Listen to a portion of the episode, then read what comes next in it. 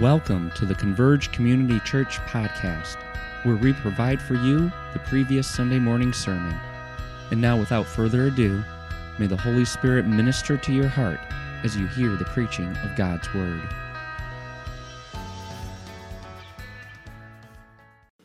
We are continuing on in our series in the book of Matthew, and we're going to be looking at chapter 18, verses 15 through 35. I encourage you, if you have your Bibles, turn to your Bibles. Even if you have them on your phones, you can turn there as well. We'll be jumping to various scriptures along the way to help us understand what we're reading this morning. There's also on your worship guide, if you turn it to the back, there's some space there if you want to jot down some Bible references and cross references, or want to jot down some notes. Feel free to do that as well. We want to be students of the Word. We want to be good listeners to the Word of God. So those are just some ways that can be helpful. So let me give you just a little review, a little bit of context before we jump into our passage.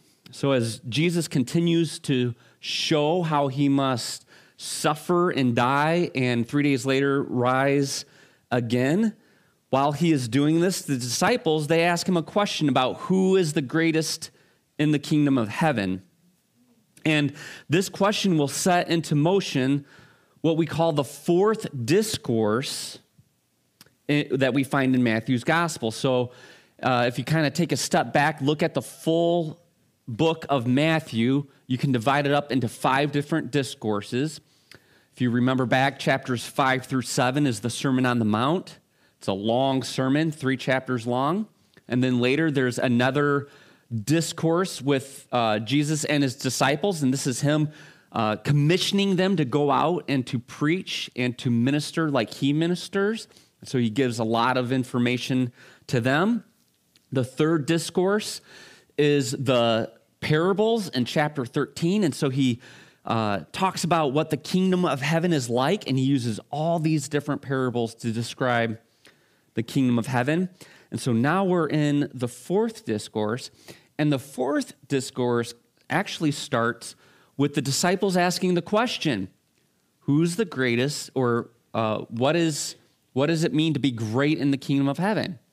And Jesus pours this out. He starts giving a message to the disciples about this. And basically, it's that you are to be childlike. You're supposed to have humility like a child, one of these little ones. And it's basically this idea of utter dependence, right? That's what a child, utter dependence on their parents. When there is a need, they go running to their parents for that need. And in the same way, we are to have that kind of humility. And then Jesus goes on to address the dangers in leading one of these little ones into sin. And then Jesus expresses how he directs now to the little ones and says, if you find yourself in sin. So first he talks about those who tempt the little ones in sinning. There's judgment. Then he goes to, if you find yourself as a child in sin, you are to cut it out, right? If your eye causes you to sin, gouge it out. If your foot, your hand, cut it off. For it is better for you to enter into the kingdom lame or blind than to go into hell. And so there's a seriousness here of cutting out sin. And then also it then changes to Jesus describing how the Father expresses compassion with the parable of the 99. He goes, the one that's being led or that's astray, he goes after. He leaves the 99, goes after the one who's astray. Why? Because he doesn't want to see even a single one of his children perish. So that's the context in which we find ourselves in at looking at chapter 18. So Jesus is in the middle of this discourse with his disciples. And now Jesus is going to provide guidance on how to pursue our fellow brothers and sisters who might find themselves separated from the fold because of sin. Right? So this is still kind of that image of the 99, and one is led astray or is going off astray, and it's because of sin. The Father, he has compassion. He wants to pursue them. And now we're seeing that the Father, or Jesus, is telling us we need to pursue as well. And this is how we are to pursue. So here's the main idea of our passage.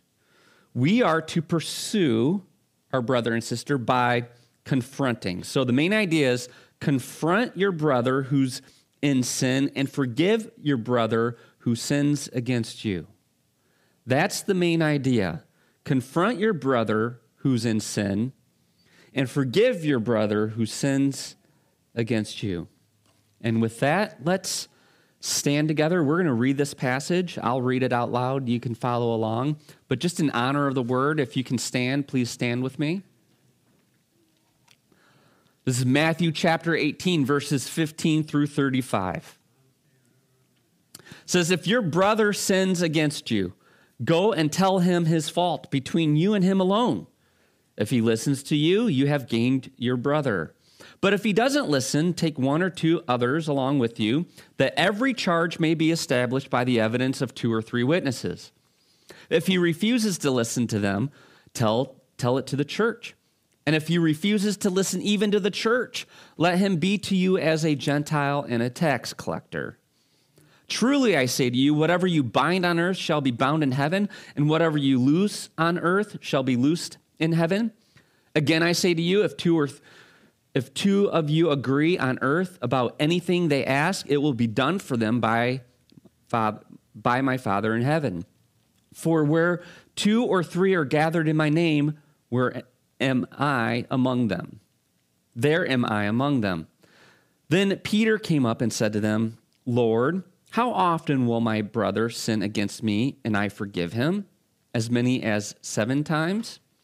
Jesus said to him, "I do not say to you 7 times, but 77 times. Therefore, the kingdom of heaven may be compared to a king who wished to settle accounts with his servants. When he began to settle, one was brought to him who owed him 10,000 talents. And since he could not pay, his master ordered him to be sold with his wife and children and all that he had, and payment to be made. So the servant fell on his knees, imploring him, 'Have patience with me, and I will pay you everything.' And out of pity for him, the master of that servant released him and forgave him the debt. But when that same servant went out, he found one of his fellow servants who owed him 100 denarii. And seizing him, he began to choke him, saying, 'Pay what you owe.' So his fellow servant fell down and pleaded with him, 'Have patience with me, and I will pay you.' He refused and went and put him in prison until he should pay the debt. When his fellow servants saw what had taken place, they were greatly distressed, and they went and reported to their master all that had taken place. Then his master summoned him and said to him, 'You wicked servant, I forgave you all that debt because you pleaded with me. And should not you have had mercy on your fellow servant as I had mercy on you?' And in anger, his master delivered him to the jailers until he should pay all his debt. So also my heavenly Father will do to every one of you if you do not forgive your brother from your heart." Let's pray. Heavenly Father, we come before you. We pray, Lord, that you would help us to understand this passage, that we would take it seriously, Lord. Father, there is a challenge here, and in some ways this passage may make us feel uncomfortable, especially when it comes to this call to forgive others. And so, Father, I pray that the Spirit would be among us and that we would have ears to hear what you have. We pray this in Jesus' name. Amen. You may be seated. All right, so I basically broke this section down into two.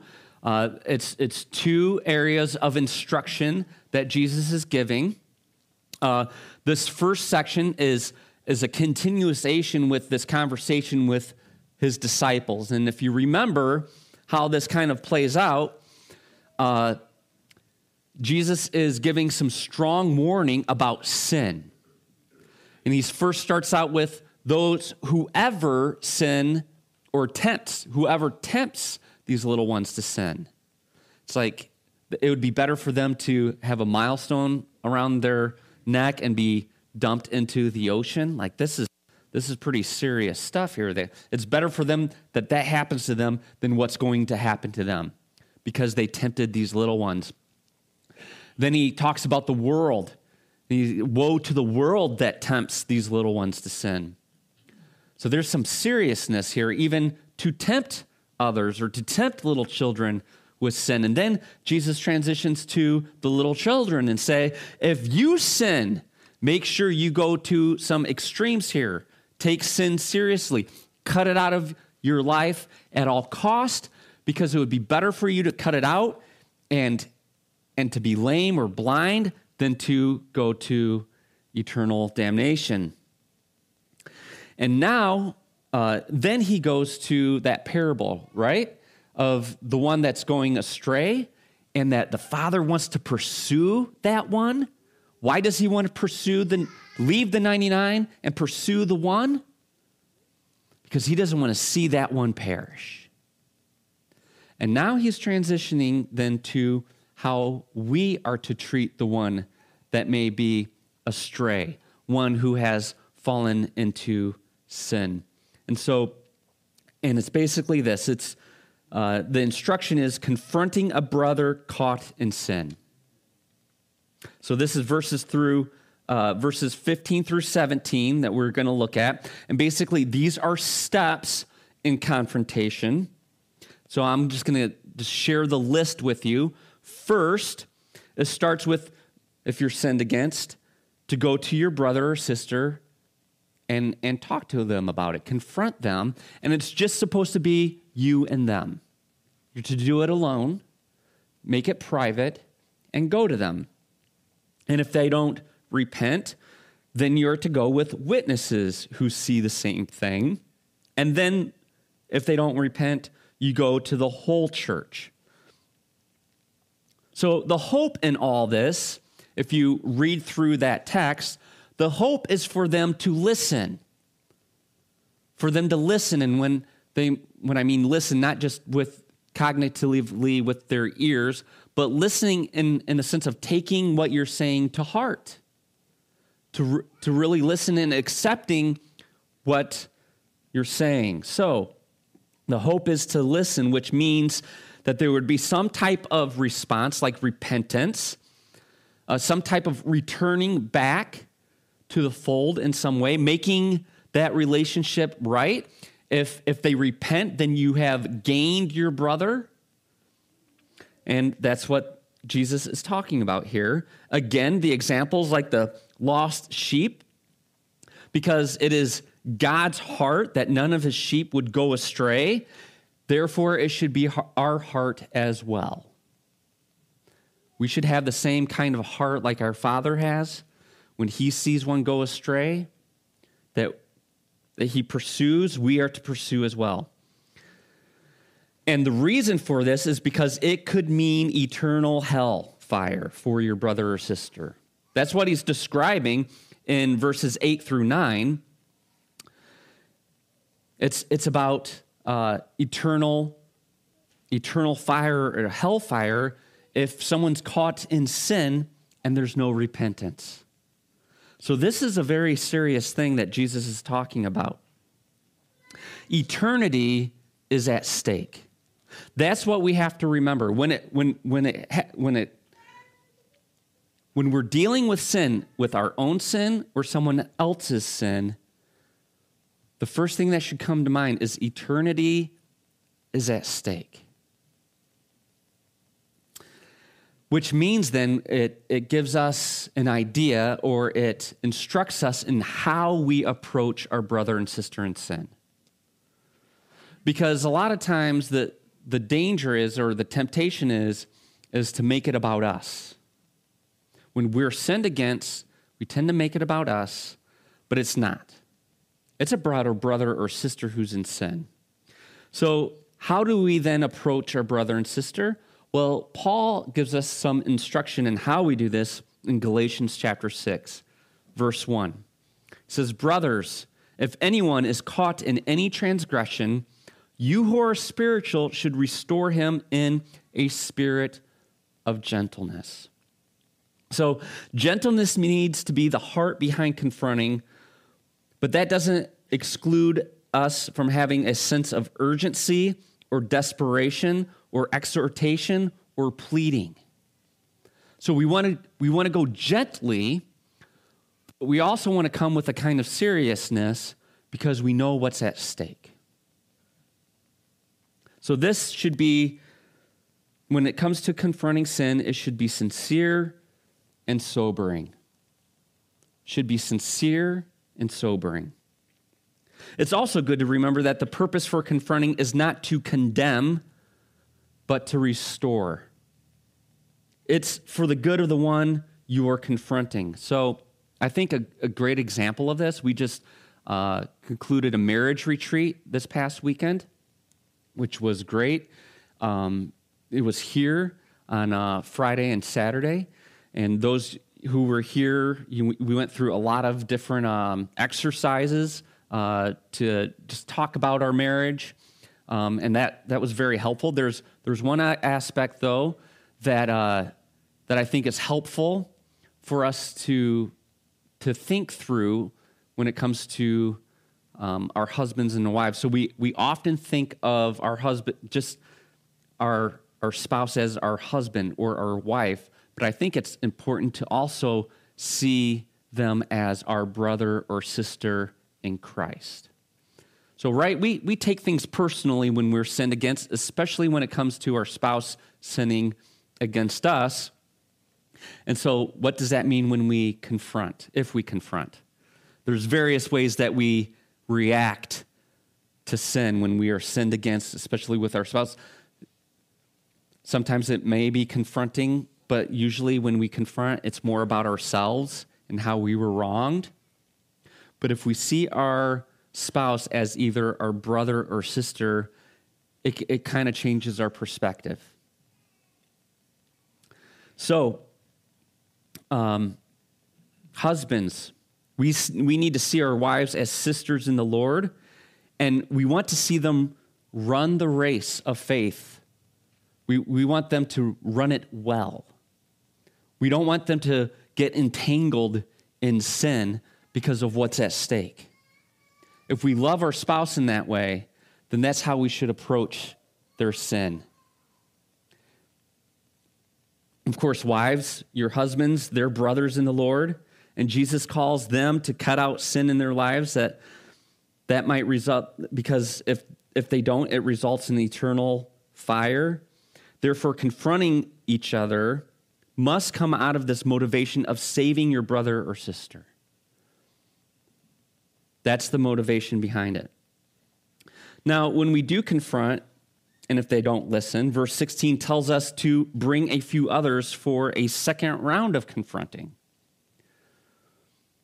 And so the hope in all of this is that they would listen. So Matthew 18, verse 16 says, "But if he does not listen, take one or two others along with you, that every charge may be established by the evidence of two or three witnesses." Now, this may sound a little bit formal, doesn't it? It's almost like they're being put on trial. You have witnesses that come up. But it can also kind of look like maybe an intervention. Like that's been kind of popular, especially when somebody's addicted to drugs or addicted to various things. So there's this formal thing where a whole group of people come and they're trying to gently restore. But it's this idea of bringing others along with you that see the same thing, that are able to speak to your brother or your sister. the illustration that I think of, the first one that comes to mind is, I don't know if you guys like watch football. This commercial comes up usually during football games, but it's the one where there's two people and they're in a disagreement with each other and they're arguing over something, and then finally somebody takes the red flag. Have you ever seen that commercial? So like in football, if you're contesting a foul or a flag, you can throw a red flag, and then the referees, they go to the video and watch, and then they determine if it was really a penalty or not. And in the same way, this commercial, it's these two people have this conflict, and so they throw a flag, and out of nowhere, here comes this video, right? And what are they doing there? They're establishing, did this really happen or not? And usually, like, they're both watching, and one of them just, like, drops their head, like, oh, they were right. The evidence shows that I was wrong and they were right. Well, back then, they didn't have video. They didn't have a red flag. But this is the same way in the sense of what's happening is, hey, they're not repenting. They don't see their own sin. And so you need to bring two or three others that go, you know what? We see it too. We see it too. So here are some reflection questions when it comes to this confronting, and this is pretty challenging for us. So the first question is this: how would you respond if you found yourself on the other end of something like this? Think about it. If you were confronted, if someone came up to you and confronted you, and then maybe you don't respond well, and then all of a sudden other people come up to you. And I think this is why this call for humility is so important. Right? This is what Jesus was talking about previously. Those who are the greatest in heaven are like children who are humble, right? There's a humility there. And this is what we're called to as well. So that's one question. If we were on the other end of this, how would we respond? Also, here's another one. Are we humble enough to confront one another in a way that is for their good? And are we humble enough to receive correction when it's given? Right? So are we humble enough to give correction in a gentle way, in a way that sees the other person as our brother or sister in Christ? And also, are we able to receive correction? Here's another third question. Are we humble enough to be okay when the confrontation isn't carried out perfectly? Right? So we look at this, oh, so you're supposed to go alone, and then you're supposed to grab two or three, and then supposed to take it to the church. Like there's a way that this is outlined for us, and it's supposed to be done with gentleness. So then when somebody comes with correction, this is what I tend to do. This is what hits home for me. I'm not going to give you a specific example, but this tends to happen when I've sinned against Kara in some way, and she brings it up. My first thought isn't to consider what she says. My first thought is to defend in some way or to dodge, right? And some ways that I like to dodge is, wow, you didn't bring that up very nicely, right? Like, so I have this expectation of how this confrontation is supposed to be brought up. And I paint it in a way, I have this framework or these guidelines in such a way that if she is off by any word she says, she's the one that's given it, now I'm offended. She's the one that sinned. She's the one that made a mistake. You see, have you guys ever done that before? Where somebody brings up, oh, that was harsh. That wasn't very nice. So that's one of the ways that we tend to dodge, right? We turn it back. It's like, how did I get in this situation? I just wanted to bring this up. So there's various ways. Here's these questions, what these questions hopefully do is help us reflect on what's really going on in our hearts when we have to face confrontation, whether we're the ones giving confrontation, confronting our brother or sister, or if we're on the receiving end of that. So what motivates us to confront? Is it because we have been wronged and they need to change because it's driving me up the wall?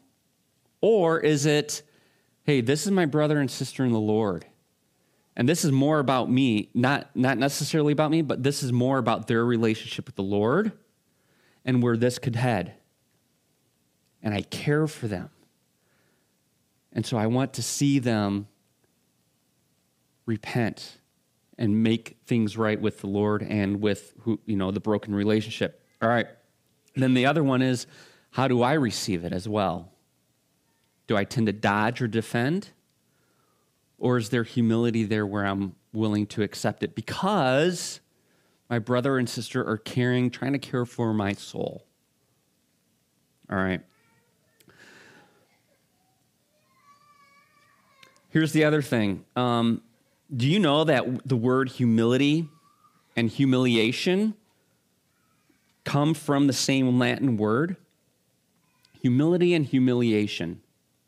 Now, humiliation is not a good thing, right? To be humiliated, to be disrespected in such a way. So I want to make a distinction here between humility and humiliation. But here's, I think, one of the other temptations is when we are confronted that we can feel humiliated. That's the difference between someone actually humiliating you, right? The feeling of humiliation, because they may not be, that's not their intent and that's not the way they spoke, even though you can feel that way. And so that's another thing that we need to think through. You know what? Sometimes humility means that I need to accept this feeling of humiliation. It may feel that way. But instead of responding in the wrong way and being defensive, I need to humble myself. All right.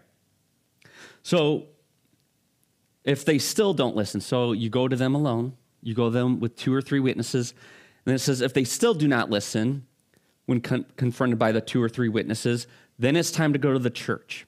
And this is what we call church discipline. Okay, and we practice this as a church. If you go through our members class, we talk about it there. And this is basically about bringing sin into the light. You're letting the whole church know. And again, this could feel humiliating. But this is not done out of disrespect for the person, but out of a longing to see restoration. Remember, this is serious. Eternity is at stake. And so this can be very difficult for someone to go through who's not repentant. But it's important that we go through this process because eternity is at stake. Matthew 18, verse 17 says, if he refuses to listen to them, tell it to the church. And if he refuses to listen even to the church, let him be to you as a Gentile and a tax collector. So what in the world does that mean? There's various ways to look at this. There are some people who argue that because Matthew, the tax collector, is the one that's writing this, right? He's the one that's sharing this. How did Jesus engage with Gentiles and tax collectors? He moved in. He ate with them, right? He invited them in. And so it's kind of like, hey, treat them with compassion. Invite them in. That could be one way of looking at this passage. However, I believe Jesus is communicating, though, something a little bit different or quite a bit different. And I think a better way of saying it is like this. I'm going to say it like I think Jesus means it, and then I'm going to try to argue for this, okay? So I think what he's trying to say is this. Treat them as you would treat a Gentile and tax collector. Okay, so he's speaking to Gentile, or he's speaking to Jews, and in that culture, in that time, how did Jews treat Gentiles and tax collectors? They cut them off. They separated themselves. They said, we do not eat, we do not associate with Gentiles and tax collectors. They are sinners, and we need to be separated from them. And I think what Jesus is saying is after pursuing in these various ways, there is a time that's appropriate after all these steps have taken that there is this proclamation that they're cut off. Okay? So, other passages talk about this. Let me try to find one. Here it is.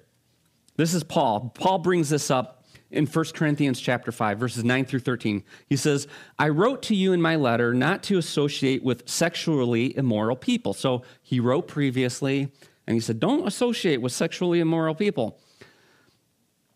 Then he says, verse 10, not at all meaning the sexual immoral of this world, or the greedy, or the swindlers, or the idolaters. Since then, you would need to go out of the world. So you say, I'm not talking about those who are of the world. But, and this is who he's talking about, but now I am writing to you not to associate with anyone who bears the name of brother if he is guilty of sexual immorality or greed or is an idolater, reveler, drunkard, or swindler, not even to eat with such a one. For what have I to do with judging outsiders? This is not those inside the church whom you are to judge. God judges those outside. Purge the evil person from among you. And so I think that's what Jesus is referring to when he's talking about treating them as Gentiles and tax collectors. They are now considered outside of the family of God. And I think this becomes very serious. And here's the reason why, because now he's going to transition. Jesus is going to transition after this, treat them as a Gentile or tax collector, cutting them off, or in a sense proclaiming that they're cut off, that they're not a child of God. Now Jesus, in our text, goes to a pretty serious, he's talking about here where he says, truly I say to you, whatever is you bind on earth will be bound in, or whatever you bind on in heaven will be bound on earth, whatever you loose in heaven will be loosed on earth. And where two or more are gathered, there am I. So there's this whole section that he talks about right after this. And what I think he's talking about there is the authority that Jesus has given to the church. And we see this, this binding and loosening, we see it earlier on in chapter 16, when after Peter gives his confession that Jesus is the Christ, Jesus blesses him and he says, therefore, on this rock, I will build my church. So he's talking about Peter, but I think he's talking about the whole church also when he says, and whatever you loose on in heaven will be loosed on earth, whatever you bind in heaven will be bound on earth. So there's this authority that Jesus is giving to his people, to the church. And I think it's pertaining to here in our text, it's pertaining to discipline. And so let me give you an example of what this looks like, because we talk about this in the positive when we do baptisms. So when somebody comes to be baptized, the first thing that happens is they come up and they give a testimony. They give a proclamation of their faith in Jesus Christ. They talk about their understanding of the gospel and their faith in that in the gospel, and they're proclaiming it to the congregation who are witnesses. You are witnesses of this proclamation. And when we go and baptize them, when we gather together as the church and witness this baptism, we are giving an affirmation. We're saying, yes, what? You are one of us. You are one of the fold. You have been saved by grace. So there's an affirmation of your confession. In the same way, when we do membership, we ask that you come up and give a testimony. You give your testimony, and then the members of the church actually vote you in. There's an I. There's an amen. And basically, in doing that, you're affirming their proclamation of Jesus in the gospel. So there is a way in which it's very powerful, I think, that there is a loosening that takes place. There's an affirmation, and that should strengthen our faith. The individual that's giving that proclamation and taking these steps, there is a congregation, a church behind them with a kind of authority that says, yes, you're one of us. You are on the path of eternity, of the kingdom of heaven. So that's the positive. I would say that would be the loosening. On the other hand, there's also the binding, which means this. When the church sees a brother or sister in sin, and there's steps taken to try to bring them back in with repentance, and there's no sign of repentance, but there's this continual progression or travel on this path of sin, we need to also take seriously when the church says, you're not one of us. If you're part of a church, and I'm going to say member, if you're a member of a church and you fall into sin and go through discipline, you need to take it very seriously when the church says, you're not one of us. Whoa. That should make us pause and reflect on, wait a minute, am I in the wrong here? Because it's not just one person that says I'm in the wrong. It was 3 or 2, and now it's a whole congregation. And Jesus says, where 2 or 3 are gathered, so am I. So it's kind of like, this might be from Jesus. I need to take this seriously. So that's what's being communicated here from Jesus it's concerning sin. And when we take a step back, here's the message we should hear. Sin is serious. It's nothing to play around with. We need to take it seriously for ourselves, but also help our brothers and sisters in sin as well because of what's at stake. All right, let's transition now, because now Peter asks another question. I love when Peter asks a question because you never know what's going to happen, right? And so this time, Peter asks this question, verse 21 and 22. Peter came up and said to them, Lord, how often will my brother sin against me and I forgive him? As many as 7 times? Now, I like to pick on Peter. I can kind of see Peter being like, kind of standing up straight and going, you know, look at me, look at how gracious and merciful I am. 7 times? So think through this for a minute. He just went through confronting your brother who sinned against you. So Peter's going, okay, so I confront my brother and he repents. But what if he sins again? Am I to forgive him again? And then, you know, maybe it goes through the process and he repents. But then he sins again. So it's like, what happens when that happens, right? So how many times should I forgive? I think 7. 7's a pretty good number. And of course, Jesus says, no. 77 times, which basically means limitless. That's what he's describing there, right? It is double, it is triple, it's quadruple. It is more than just 7 times, right? And so, after describing or saying this, Jesus gives a parable. And this parable paints a wonderful picture of what Jesus is trying to say here. because it's not just about the amount of times you forgive, okay? Peter is talking about the amount of times. Jesus answers it, but he also expands on it. So I'm not going to read the parable. I'm going to share with you the parable, just tell you the story. The parable is of this king, and he wants to settle accounts. He brings all these servants in front of him, and there's this servant that owes how many talents here? 10,000 talents.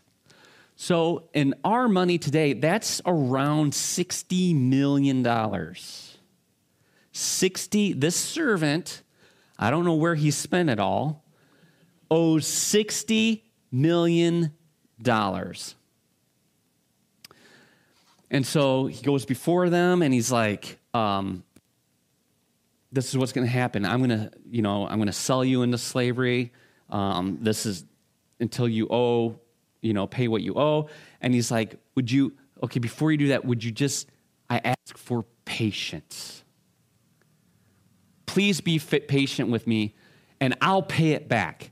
Now, how many of you would believe him? How many of you would believe that he would be able to pay back $60 million? So here's the interesting thing. Instead of saying, okay, I'll be patient with you. I'll give you a year. I'll give you 2 years. I'll give you 5 years. That would be very, very gracious and merciful. No. He's not just patient with the servant. He forgives the debt outright. $60 million, he says, forgiven. Then, later, this servant goes to another servant, and which owe him, I think it was, 100 denarii? Okay, which is, it's significantly less than talents. I think the math is 1 talent equals 6,000 denarii. So 1 talent, so remember it was 10,000 talents that he owed. So 1 talent equals 6,000 denarii. This guy owes just 100 denarii, right? So it's not that much at all. And here comes the servant. He grabs him, and it says that he actually is choking him. He puts his hands around this guy's neck, saying, pay me what you owe me. Pay me what you owe me. So let me pause right there and say this. There is a comparison now that a comparison and contrast of the king and the servant, okay? So here's the one thing. We can compare the debts, right? Huge debt compared to little debt. Here's the other comparison. The servant goes to the king and asks for patience. This servant who's being choked by the other servant, he also asks for patience. They request the same thing. Okay, the king doesn't give the servant what he asked for. He goes beyond that. He shows grace. On the contrary, the wicked servant doesn't give what the man asks for. He wants to throw him into prison, right? So it's the direct opposite. It's not even, I'll give you some time. It's not just a little bit of mercy. No. There is no mercy whatsoever. It's all judgment. Boom. I'm throwing you in jail for this. So there's some interesting things here. The irony in this parable is astounding. So Jesus' extreme contrast should be duly noted, and the message is clear. The debt we accrued by sinning against God is so great that it's deserving of eternal damnation. Okay, so think about that. That's the kind of a debt that we have. If we have been forgiven this enormous debt, can we not forgive our brother or sister who has sinned against us? So think about it. We have sinned in such a great way against God that it's deserving of eternal damnation. That's the kind of huge debt we that we accrued? Can we forgive the debts that someone, that how we have been sinned against? There's a Romans chapter 1.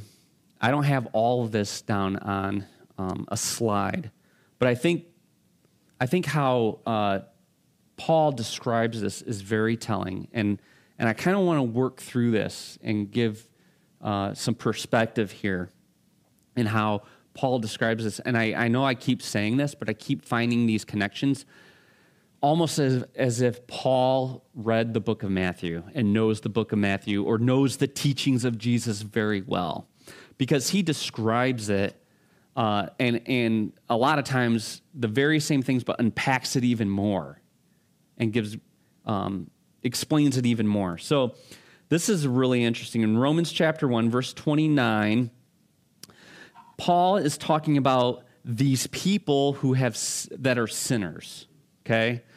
And he says, they were filled with all manner of unrighteousness and evil and covetousness and malice. They are full of envy, murder, strife, deceit, maliciousness. They are gossips, slanderers, haters of God, insolent, haughty, boastful, inventors of evil, disobedience to parents, foolish, faithless, heartless, ruthless. I mean, he is just going off on those people. That's what those people are like. He's kind of pointing out there. They know, verse 32 says, though they know God's righteous decree that those who practice such things deserve to die, they not only do them, but give approval to those who practice them.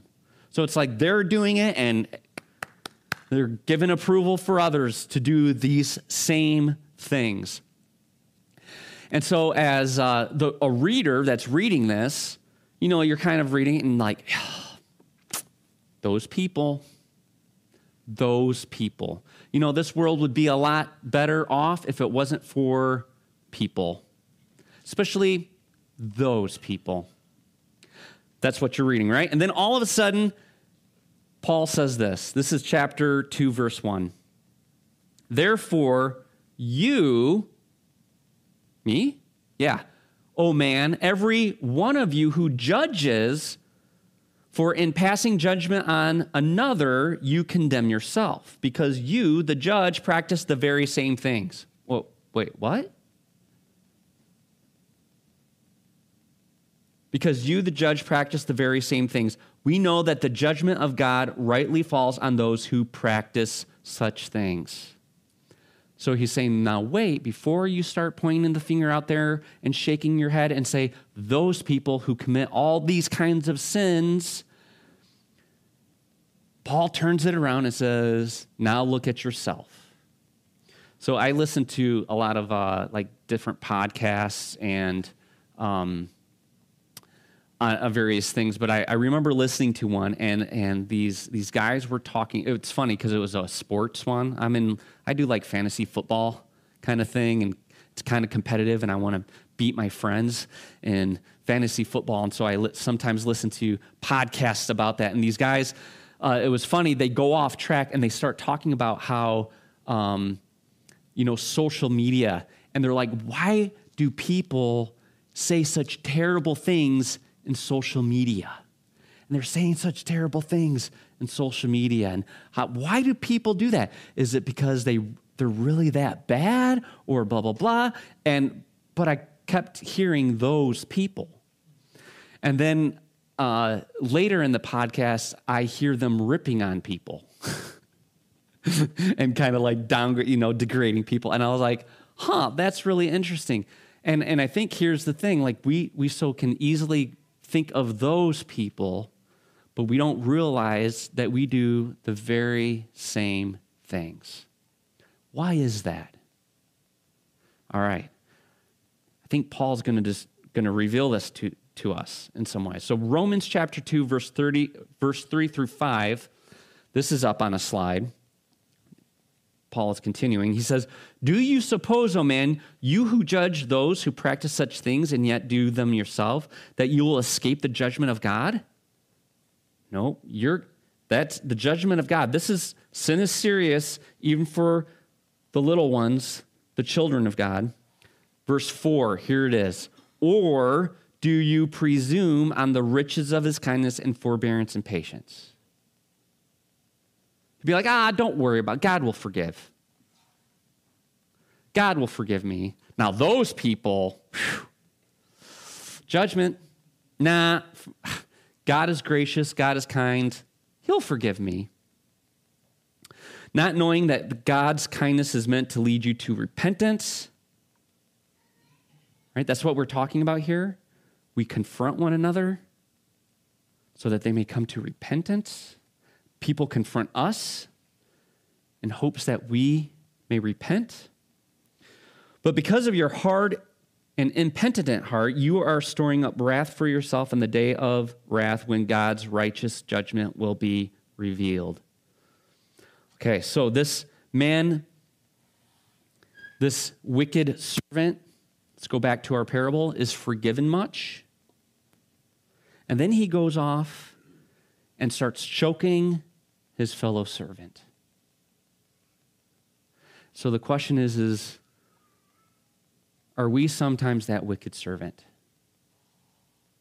Now, we might not physically turn around and start choking our fellow brother or sister, but are there times when you think about choking your fellow brother or sister? So remember, jump back to the Sermon on the Mount, where Jesus says, you've heard it said, you shall not murder, but I say to you, if you are even angry at your brother, you've murdered. So it's just not about just the physical choking, but it's what's in the heart. I want to choke him. And basically Jesus is saying here, you need to take that serious as well. You need to take that serious as well. Why? Again, because judgment is coming. So Matthew chapter 18, verses 31 through 35, this is the end.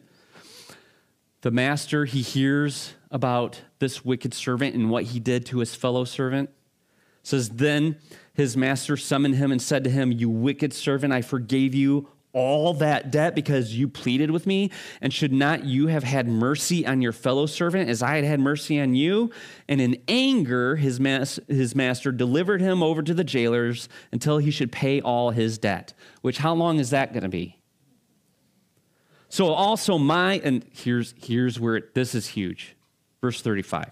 So, therefore, listen to the parable. Here's the point. So also my heavenly Father will do to you, or do to every one of you, if you do not forgive your brother from your heart. I do not like how Jesus said this. I don't like verse 35.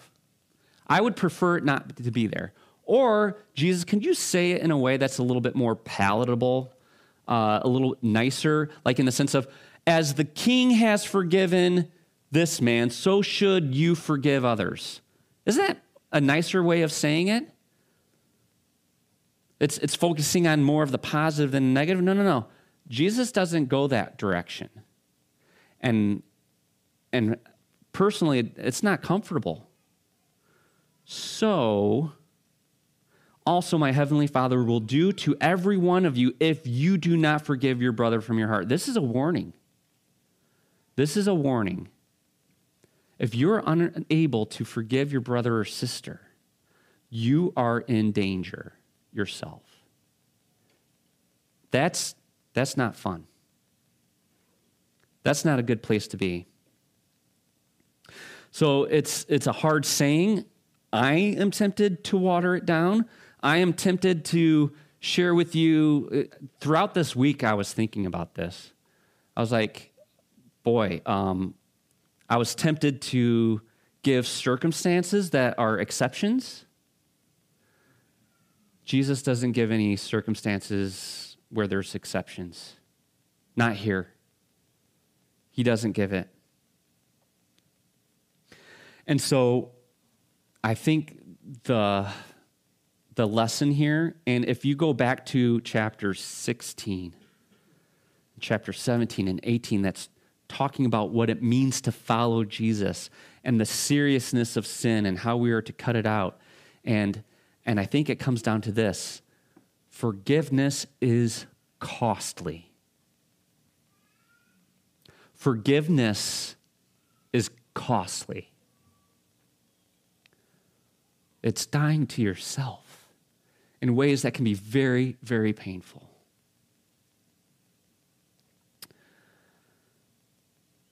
Think of it this way.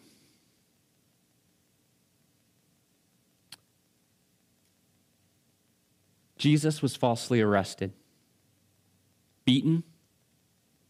He was crucified. As he's laying on that cross, and they're driving nails into his wrist, unjustly, by the way. He did not deserve any of it. Driving nails into his wrists, into his feet. Jesus says, "Father, forgive them, for they know not what they do." The greatest atrocity,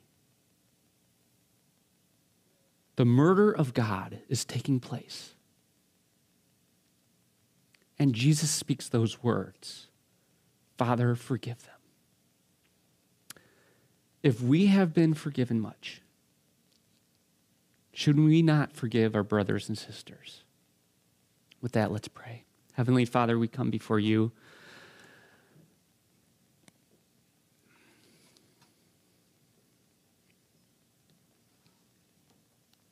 Father, I know that it's not easy to forgive, especially when we've been sinned greatly against. We carry around many pains and hurt from others. But the call is to forgive. And Father, I know it's costly. But I know what's on the other side of forgiveness. On the other side of forgiveness, there is hope, there is freedom, there is eternal life. So, Lord, may we be able to, number one, take sin seriously in our own lives and help our brothers and sisters gently, but also in a serious way to deal with sin. And also, Lord, may we take forgiveness just as seriously. We pray this in Jesus' name. Amen.